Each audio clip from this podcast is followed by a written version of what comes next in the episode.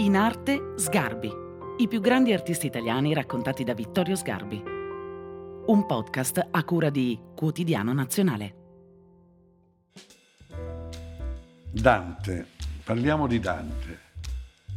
Dante è per la letteratura italiana lo stesso che Giotto per la pittura, sono speculari, non sono esattamente contemporanei, ma vivono una condizione psicologica molto simile. Dante non è un poeta che vuole raccontarci il suo stato d'animo, il suo rapporto con le persone che incontra, che gli sono vicine. Per capirlo bene bisogna leggere il suo successore e antagonista in qualche modo che è Petrarca, il quale parla soltanto del suo amore per Laura, che è la dimensione in cui lui ci fa sentire la sua emozione, i suoi sentimenti, la sua tenerezza. Quindi inventa la poesia lirica. Dante invece è un grande narratore. Immagina che ci sia un mondo parallelo dove i personaggi che lui sceglie sono raccontati come protagonisti di una storia. Quindi Dante non è un poeta lirico, ma è un poeta civile, è un poeta storico, è un poeta che prende i personaggi del suo tempo e li porta dentro la poesia e li fa parlare e vivere, esattamente come se li dipingesse, esattamente come se facesse un film.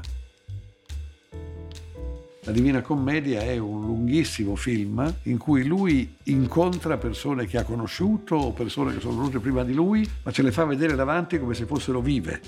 Quindi il percorso dantesco è un percorso di personaggi. Pensiamo a Farinata degli Uberti, pensiamo a Ulisse, pensiamo a Cleopatra, pensiamo a Beatrice e a Paolo e Francesca. Perfino un amore grande, che quindi dovrebbe di per sé liberare, è ambientato nell'inferno, perché Paolo e Francesca sono due peccatori, lui non perde di vista quello che sono stati rispetto alla legge umana e divina, ma vuole rappresentare una condizione di assoluta umanità, che è quella per cui i due non temono il peccato perché si amano. L'idea che Paolo e Francesca siano ambientati all'inferno non è un giudizio, è un potente contrasto, è il modo di far sentire che quello che dobbiamo provare non ha niente a che fare col giudizio di Dio. La colpa di una persona non toglie umanità.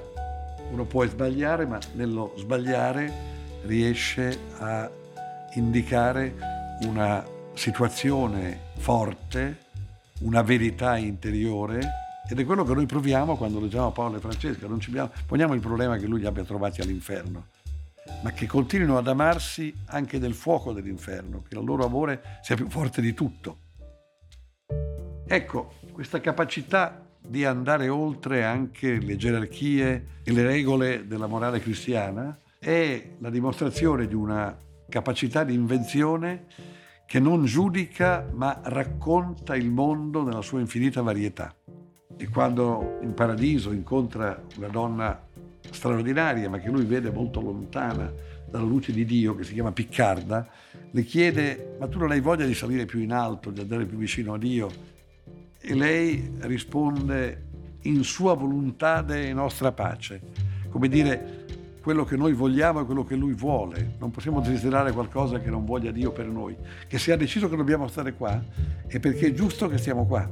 Quindi una posizione di non resistenza o desiderio di migliorare, ma di consapevolezza che la volontà di Dio è la volontà che deve essere anche la nostra e che se Lui ha pensato qualcosa per noi, lo ha pensato perché era giusto deciderlo.